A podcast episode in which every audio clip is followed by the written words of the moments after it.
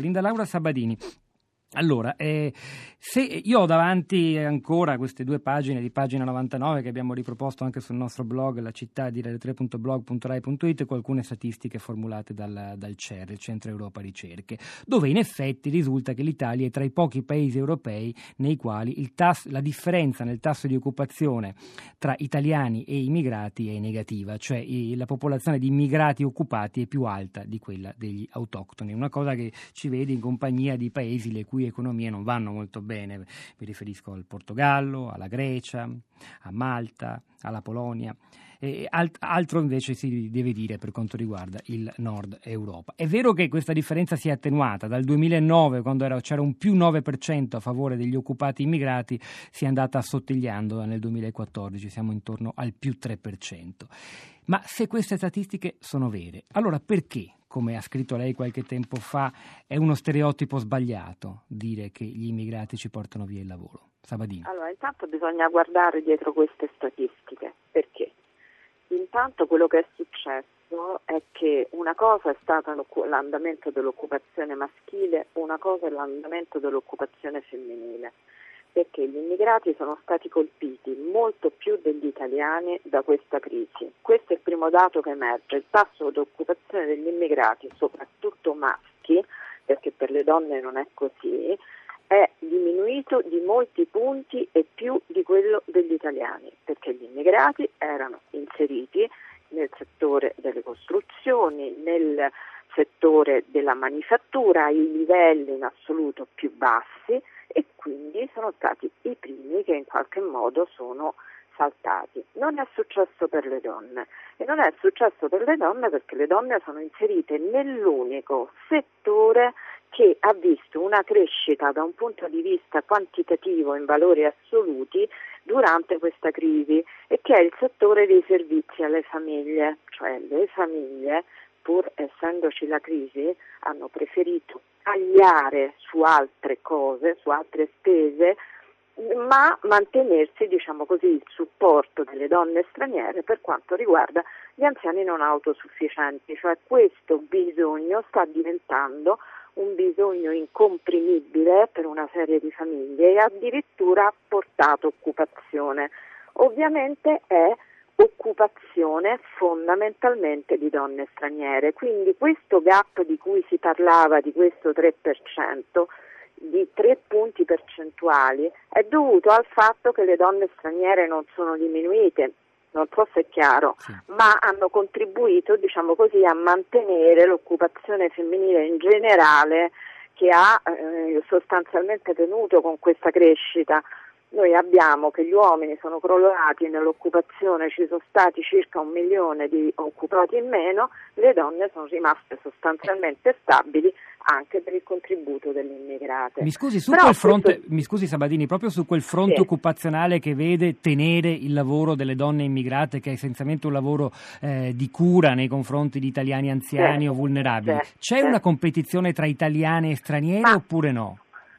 Diciamo, cioè, eh, per ora non emerge così nettamente, come si dice, cioè ancora. Questa è una cosa che ci portiamo avanti già da prima della crisi e che anche durante la crisi si è manifestata. Ancora il nostro è un mercato del lavoro duale, dove la gran parte degli immigrati si inseriscono in lavoro molto eh, dequalificato, dove gli italiani non si inseriscono, e non è un problema. La competizione rispetto alla questione dei salari è una competizione che ci può essere tranquillamente anche tra italiani, è una, è una cosa, è un dato, diciamo così, di fatto, e non è l'elemento fondamentale di questa fase. E allora ci si chiede perché, diciamo, tutta questa, diciamo così, tutta questa paura. Allora, da un lato dobbiamo considerare che il clima generale anche che si sta creando con il problema che c'è stato, cioè noi abbiamo vissuto una fase eh, criticissima anche di arrivi molto ampi, no? Cioè quello che è successo nel, in Medio Oriente ha creato un terreno combinato con tutti gli effetti della crisi, un terreno che fa aumentare oggettivamente la paura. però io non ci sto a sottolineare soltanto chi si rivolta, io vorrei sottolineare anche chi accoglie con grande generosità, perché noi non ci dobbiamo dimenticare che sulle coste della Sicilia ci sono persone e persone che accolgono con grande generosità chi arriva, quindi non possiamo, dobbiamo stare anche, come dire, attenti quando riportiamo anche la cronaca di eh, queste, diciamo, reazioni negative, perché ce ne sono altrettante positive e le reazioni negative sono frutto e espressione del fatto che c'è una crisi che non abbiamo mai vissuto così, non è mai stata così forte, perlomeno negli ultimi trenta quaranta anni, non è mai stata così Le, forte, lei assolutamente non è mai stata così lunga, non è mai stata così lunga. Sabbadini, lei, gente, lei ha ragione, ha lei ha ragione eh. a sottolineare il fatto come notizie come quella di Gorino abbiano anche una capacità di colpire l'attenzione dei media e del pubblico che è sicuramente eh, superiore a storie invece positive di accoglienza che ci sono e sono molto più numerose in tutto il territorio italiano, in Sicilia, ma, ma non solo. Nello stesso tempo però siamo di fronte a una crisi profonda e a una paura crescente e noi proprio le ragioni di questa paura stiamo cercando di indagare in questi giorni e in particolare nella puntata di oggi, tornando ancora sul fronte occupazionale, vogliamo capire se il lavoro è uno dei terreni che alimentano e continueranno ad alimentare questa, questa paura. Leonardo Palmisano, allora eh, abbiamo parlato del nord, lei spesso ha raccontato invece la competizione per il lavoro più umile, quello che, o uno dei lavori più umili, quello che faceva l'ascoltatrice Maria in Piemonte, la raccolta della frutta, spesso in condizioni di vero e proprio sfruttamento al, al sud. È dell'altro giorno peraltro anche una, una protesta di alcuni cittadini di Rosarno contro un doppio standard, si vedono ulteriormente ma no, non considerati dalle istituzioni, si vedono i migranti, i braccianti stranieri trattati meglio di loro. Ma insomma, eh, innanzitutto la vicenda piemontese da cui abbiamo aperto, quanto rispecchia una realtà diffusa anche nel sud?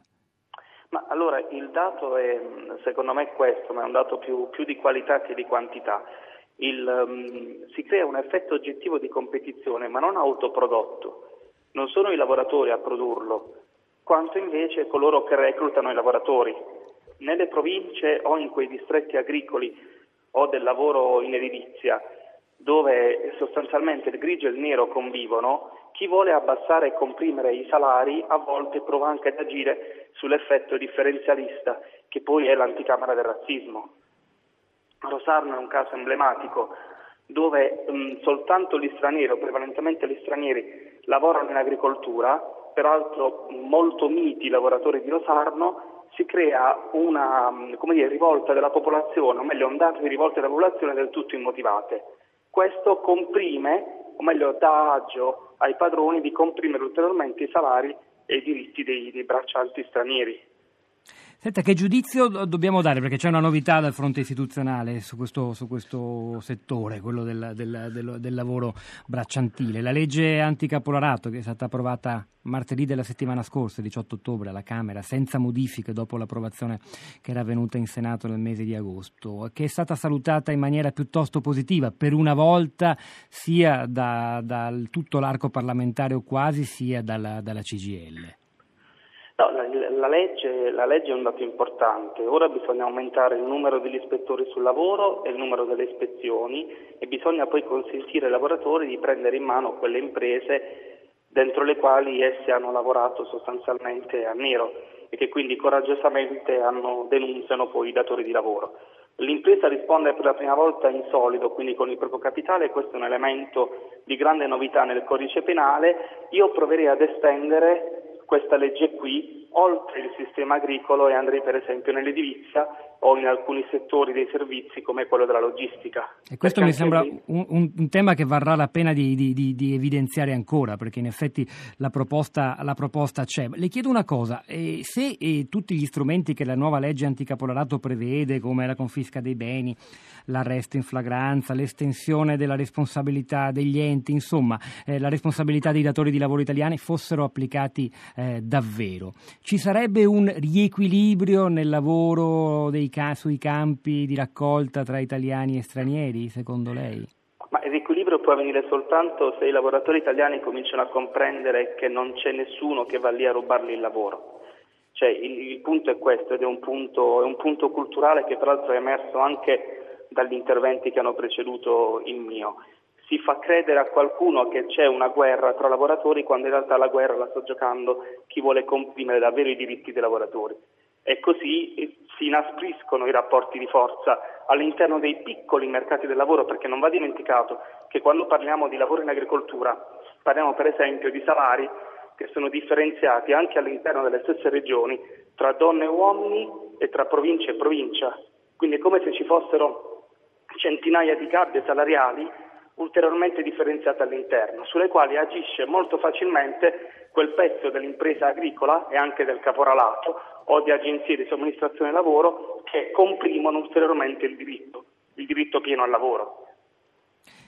Linda Laura Sabbadini, so che voleva prima di salutarci integrare no, qualcosa al suo intervento precedente. Sono, d'accordi- sono d'accordissimo con chi mi ha preceduto. Quello che voglio dire è che Leonardo Palmisano, succede, sì. sì esatto, così come succede tra italiani e stranieri, succede tra donne italiane e uomini italiani, perché anche su questo si gioca. Cioè nell'agricoltura, per fare un esempio, si prendono le donne italiane perché le donne italiane vengono pagate meno di quelle del, degli uomini italiani, quindi il problema non riguarda solo gli stranieri, e quindi sono d'accordissimo, la questione dei controlli è fondamentale. fondamentale, quindi dobbiamo capire qual è la radice di tutto questo. La legge sul caporalato è stato un passo in avanti importantissimo, giustissimo, e dovrebbe essere estesa anche in altre aree dove il sommerso è molto ampio, come quella del, delle costruzioni, e anche aggiungerei quella del turismo, laddove il sommerso è più ampio. Però ricordiamoci, non riguarda solo gli stranieri, riguarda anche le donne italiane a confronto con gli uomini italiani.